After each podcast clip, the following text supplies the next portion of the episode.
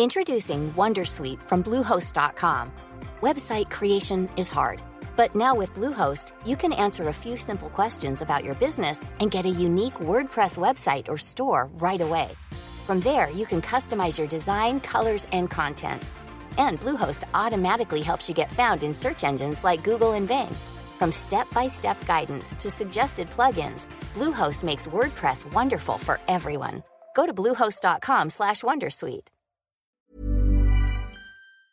Bonjour, c'est Jules Lavie pour Code Source, le podcast d'actualité du Parisien. Une bonne nouvelle d'abord, après Code Source et Crime Story, le Parisien vous propose à partir du 14 février un troisième podcast, podcast événementiel qui va nous amener aux Jeux Olympiques de Paris 2024. Ça s'appelle Le Sacre, il y aura 24 épisodes chaque mercredi jusqu'au 24 juillet.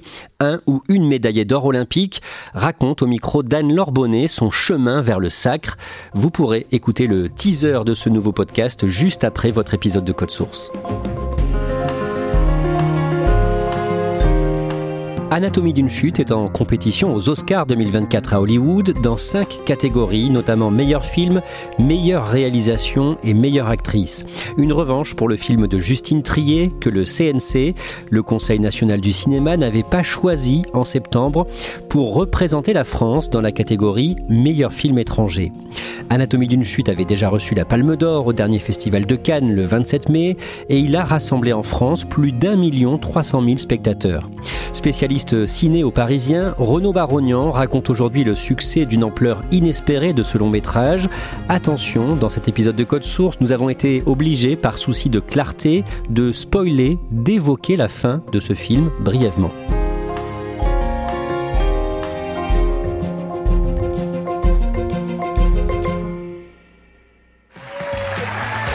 Good morning from Los Angeles, and for those who are watching around the world, good afternoon and good evening. Renaud Barognan, le mardi 23 janvier, vous êtes à la rédaction du Parisien, au service culture, et vous suivez sur Internet les nominations pour la prochaine cérémonie des Oscars. Ce sera le 10 mars à Los Angeles. Décrivez-nous comment ça se passe concrètement, comment c'est annoncé. Ça se passe sur YouTube, hein, sur le, la chaîne de l'Académie des Oscars. C'est deux animateurs euh, qui annoncent avec des petits papiers. The nominees in makeup and hairstyling are. Et euh, c'est dans un ordre qui est pas celui qui sera de la cérémonie. Et il y a du suspense, en fait. Et comme ça, vous apprenez en direct le carton plein d'Anatomie d'une chute, cinq nominations. Comment vous vivez ça? La première qui tombe, c'est celle auquel on s'attend tous, c'est meilleur scénario. And for original screenplay, the nominees are Anatomy of a Fall, screenplay. Donc ça, on se dit, bon, ok, super. Après, il y a du suspense pour les autres. Nous, on pensait qu'elle en aurait peut-être deux ou trois. Et en fait, c'est quatre. Meilleure actrice pour Sandra Hüller. Meilleur montage, ça, on s'y attendait pas pour euh, Laurent Sénéchal. Meilleur film. Mais surtout, l'énorme surprise, c'est meilleure réalisatrice parce qu'elle était dans aucune liste de bookmakers. For achievement in directing, the nominees are Justine Trier, Anatomy of a Fall. Et c'est d'autant plus incroyable que du coup, elle est la seule femme réalisatrice au milieu de quatre hommes. Ce film, Anatomie d'une chute, il raconte quoi? Ça se passe à la montagne, euh, dans un chalet dans lequel vit un couple, euh, on va dire d'intello. Hein, ils sont euh, écrivains tous les deux. Ils ont un enfant, un enfant qui est malvoyant, qui va avoir beaucoup d'importance dans le film. Et on sent des tensions dans le couple, on sent que elle, elle est en train de séduire, être séduite par une autre femme. Ça, c'est le début du film. Et puis, il se passe un truc énorme, c'est que lui, le monsieur du couple, eh ben, on le retrouve par terre, en bas du chalet, la tête explosée. Mais est-il tombé, la tombe poussée Et ça va être tout l'objet du film c'est-à-dire que ça va, elle va être soupçonnée assez rapidement par la justice avec le rôle de l'enfant qui va être très important parce qu'il a pu assister à quelque chose, on ne sait pas. Tu m'as dit que t'avais entendu tes parents, maman, t'es sortie de la maison, c'est ça? En fait, j'entendais pas vraiment les mots, j'avais que des bouts de voix, mais ça Ah bah faisait... oui, mais non, enfin, si t'avais pas les mots, du coup, tu peux pas savoir si c'était une dispute ou pas. Enfin, je sais, je sais ce que j'ai entendu. Et il y a un doute jusqu'à la fin sur euh, la culpabilité de cette femme. Euh, Est-ce qu'elle a tué ou non son mari finalement? C'est ça? Oui, alors c'est une des grandes forces du film, c'est que voilà, euh, il y a un doute qui qui subsiste tout le long, même à la fin pour certains, et c'est vraiment sujet à interprétation. C'est-à-dire qu'il y a des gens qui ont jamais de doute, il y en a qui en ont tout le long, il y en a qui en ont même après la fin, il y en a pour qui le doute disparaît à mi-film. Enfin, c'est très fort. Alors on va voir pourquoi ce film a fait autant parler. D'abord, il faut raconter le parcours de sa réalisatrice et co-scénariste, Justine Trier. Elle a 45 ans, elle est née le 17 juillet 1978 à Fécamp en Seine-Maritime. Qu'est-ce qu'on sait de son enfance? Elle vit avec son père et sa mère. Elle est née à Fécamp, mais en fait, ils vivent à Paris, mais ils vivent aussi, par intermittence, dans des communautés. On n'en sait pas plus. Hein. Ils sont quatre enfants. Elle a son frère qui est de son père et de sa mère, et ils ont aussi deux autres enfants qui viennent d'un précédent mariage du père. Elle dit aussi que son père avait trois compagnes. C'est assez mystérieux. Elle le dit elle-même. Elle emploie l'expression une enfance hors norme. Et elle raconte que c'est sa mère qui lui a donné le goût du cinéma. Sa mère aime beaucoup le cinéma. Euh, elle l'emmène pour la première fois au cinéma quand Justine Trier a 5 ans, voir un grand dessin animé. Et quand elles arrivent, la séance est complète. Alors du coup, sa mère dit, oh bah c'est pas grave, on va aller voir le retour du Jedi, Star Wars. Et euh, c'est le premier film que voit Justine Trier et elle raconte qu'elle se cache dans les jupes de sa mère à chaque fois que Dark Vador apparaît.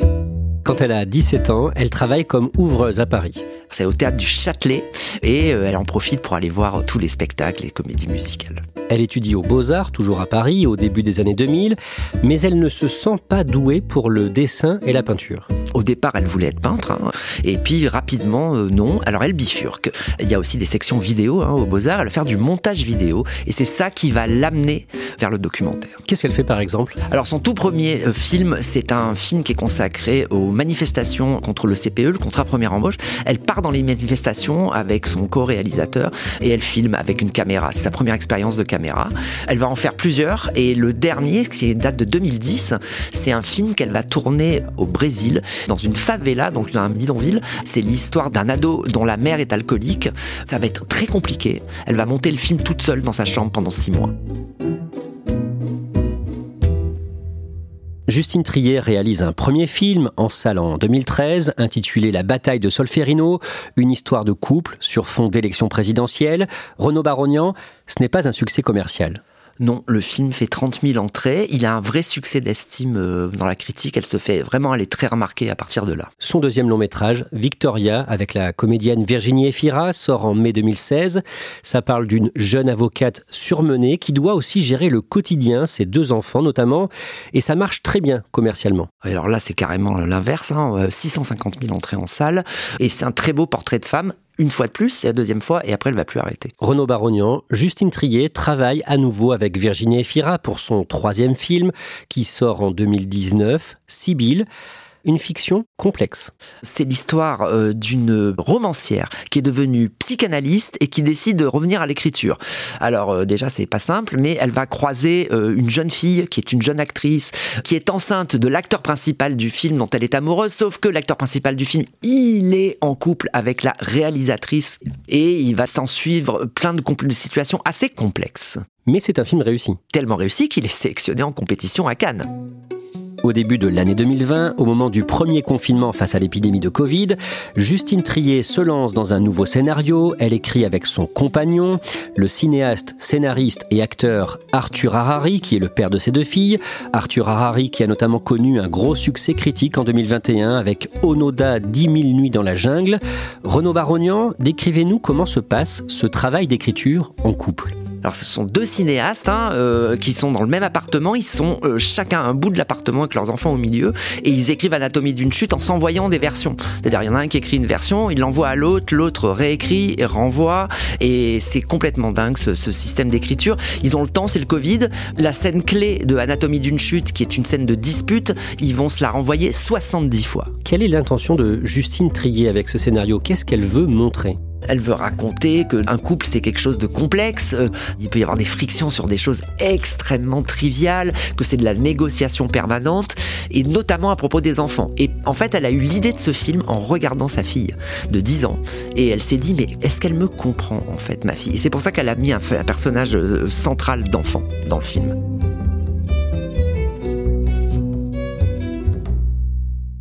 On l'a dit, sur le scénario d'Anatomie d'une chute, elle travaille avec son compagnon, Arthur Harari, comme elle l'avait déjà fait par le passé.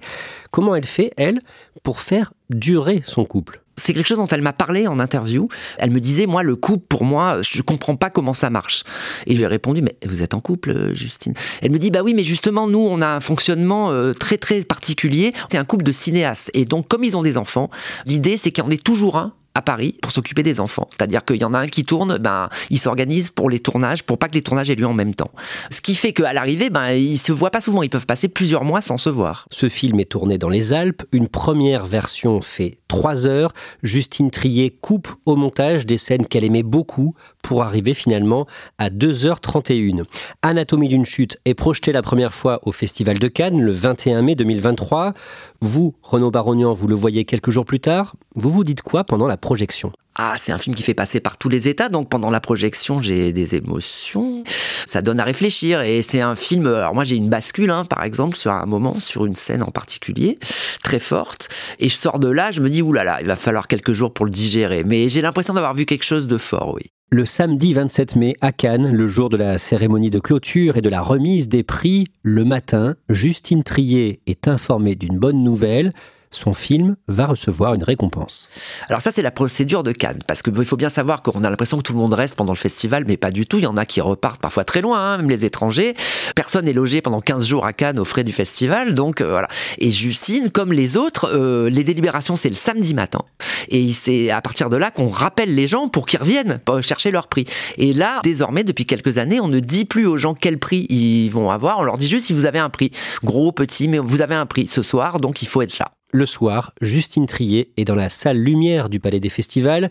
Son film Anatomie d'une chute reçoit la récompense la plus prestigieuse, la Palme d'Or. So, the Palme d'Or 2023 goes to Justine Trier.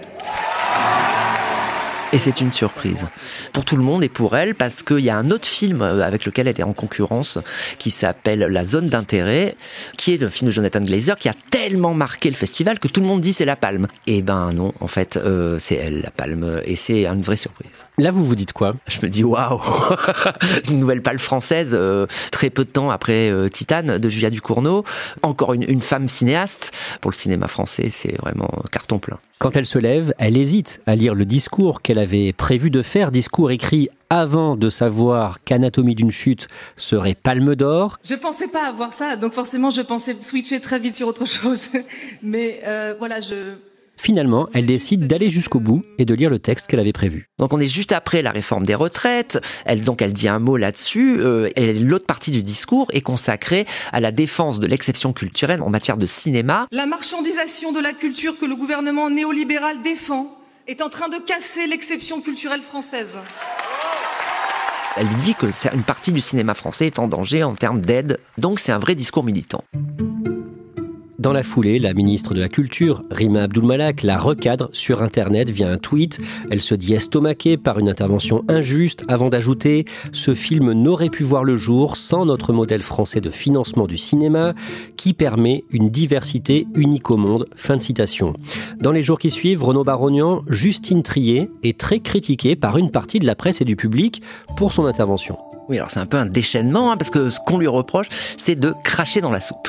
Alors qu'elle a dit pourtant dans son discours, on n'y a peut-être pas fait assez attention, qu'elle en avait été bénéficiaire. Mais bon, en gros, on lui reproche de, critiquer un système dont elle a bénéficié.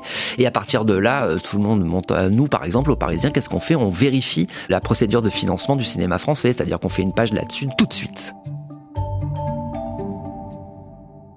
Anatomie d'une chute sort en salle le mercredi 23 août et il marche très bien. C'est un vrai succès euh, assez surprenant hein, parce que les Palmes d'Or sont connus pour pas marcher. Hein. Là, c'est 346 000 entrées dès la première semaine.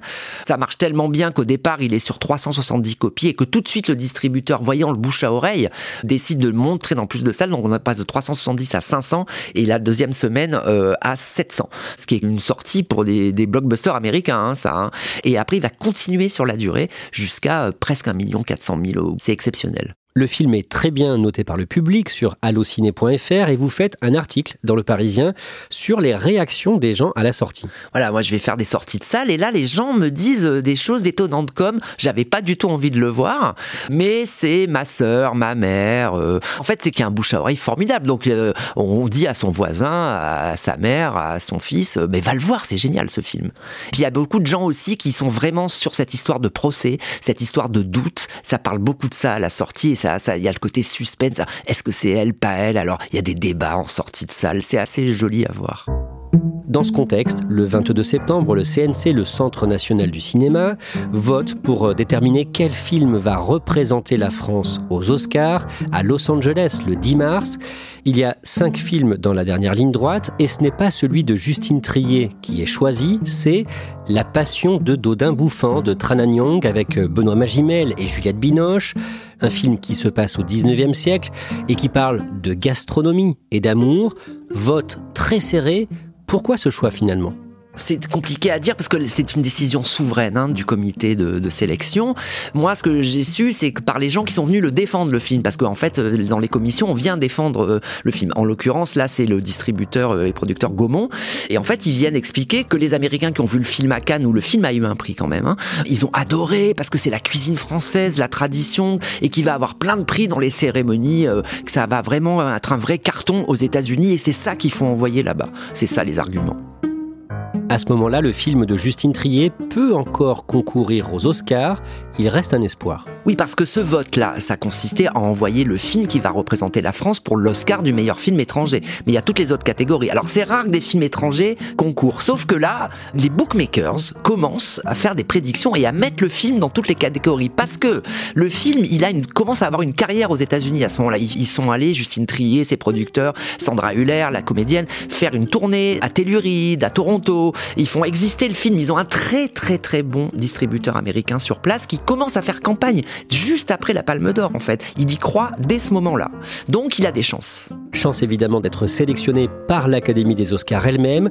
Dans les mois qui suivent, Anatomie d'une chute reçoit de nombreuses récompenses aux États-Unis comme en Europe. C'est-à-dire qu'en fait, ce qu'on nous avait dit qu'il allait se passer pour Dodin Bouffant se passe pour euh, Anatomie d'une chute en fait, qui collectionne les prix partout. Euh, aux European Film Awards, il en a six. Euh, il a sept nominations pour les BAFTA, qui sont les Oscars anglais, deux Golden Globes, et puis là, depuis ben, 11 nominations au César. Enfin, partout où le film est présent, il collectionne soit les nominations, soit les prix.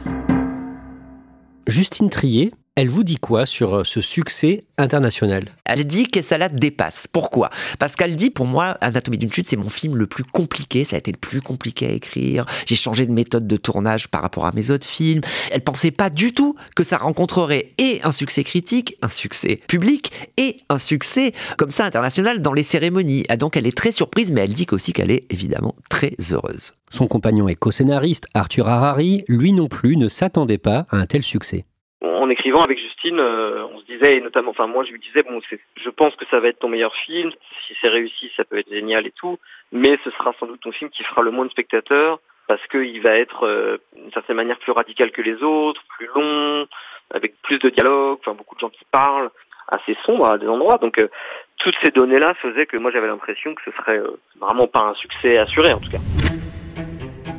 On en revient au début de cet épisode de Code Source, le mardi 23 janvier. Les listes de films nommés par catégorie pour les Oscars sont dévoilées sur YouTube. À ce moment-là, Justine Trier est dans un bureau à Paris avec son équipe et elle suit ça, comme vous, en direct. Elle est dans le bureau de production avec ses deux producteurs notamment et les nominations tombent. On sent la montée et la hystérie jusqu'à meilleur film. Anatomy of a Fall. Où Justine Trier a cette phrase euh, incroyable qui va rester. Elle parle pas très bien anglais et dans l'euphorie, elle dit mais ça veut dire quoi Best Picture? Et c'est magnifique parce que c'est la, la nomination suprême, c'est pour le meilleur film. Renaud Barognan, vous pensez qu'Anatomie d'une chute a de bonnes chances de récolter au moins une statuette aux Oscars le 10 mars à Los Angeles? Ah oui, un sur cinq, on espère quand même au moins. Alors, le meilleur scénario, euh, c'est celui pour lequel on a le plus d'espoir. Parce qu'elle en a gagné beaucoup des prix du meilleur scénario euh, avec euh, son compagnon, hein, Arthur Harari. Donc celui-là, on y croit. Et après, même si elle est en face de poids lourds comme Oppenheimer de Christopher Nolan ou Killers of the Flower Moon de Martin Scorsese, on n'est jamais à l'abri de bonnes surprises et il peut y en avoir sur ce film, oui.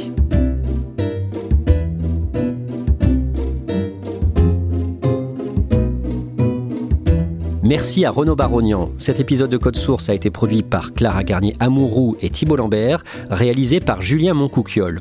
Comme promis, on écoute maintenant en avant-première le teaser du Sacre, podcast Jeux Olympiques du Parisien, avec une journaliste bien connue des amateurs de sport, de football notamment, ex-Bein Sport, Anne-Laure Bonnet. Bonjour, c'est Anne-Laure Bonnet. je suis très heureuse de vous présenter Le Sacre, le podcast événement du Parisien qui va vous accompagner jusqu'aux Jeux Olympiques de Paris 2024. À partir du 14 février et jusqu'au 24 juillet, chaque mercredi, un ou une athlète viendra à mon micro nous raconter son parcours jusqu'à la médaille d'or olympique. Il me dit, moi j'entends la musique, j'ai envie de danser et tout ça. J'ai dit, comment ça t'as envie de danser? Tu vas nager pour faire euh, un record ou un titre et t'as envie de danser Et donc un jour j'ai pris un billet d'avion et je me suis pointée à Los Angeles. Quand je suis arrivée à cet entraînement, j'ai tué la séance. Une médaille d'or au jeu, c'est la quête d'une vie le Graal. Dans ces témoignages, les championnes et les champions racontent ce qu'ils ont dû mettre en œuvre pour se construire un mental hors norme et atteindre la première marche du podium olympique. Oui, Et là, je pleure. Mais oui, parce que là, je réalise. Je réalise vraiment ce que j'ai fait. Ce nouveau podcast sera disponible sur leparisien.fr, l'appli du Parisien et sur toutes vos plateformes d'écoute habituelles, Apple Podcast, Spotify, Deezer et YouTube. Le Sacre, ça commence le 14 février, alors abonnez-vous dès maintenant pour ne manquer aucun épisode de cette quête olympique. À bientôt!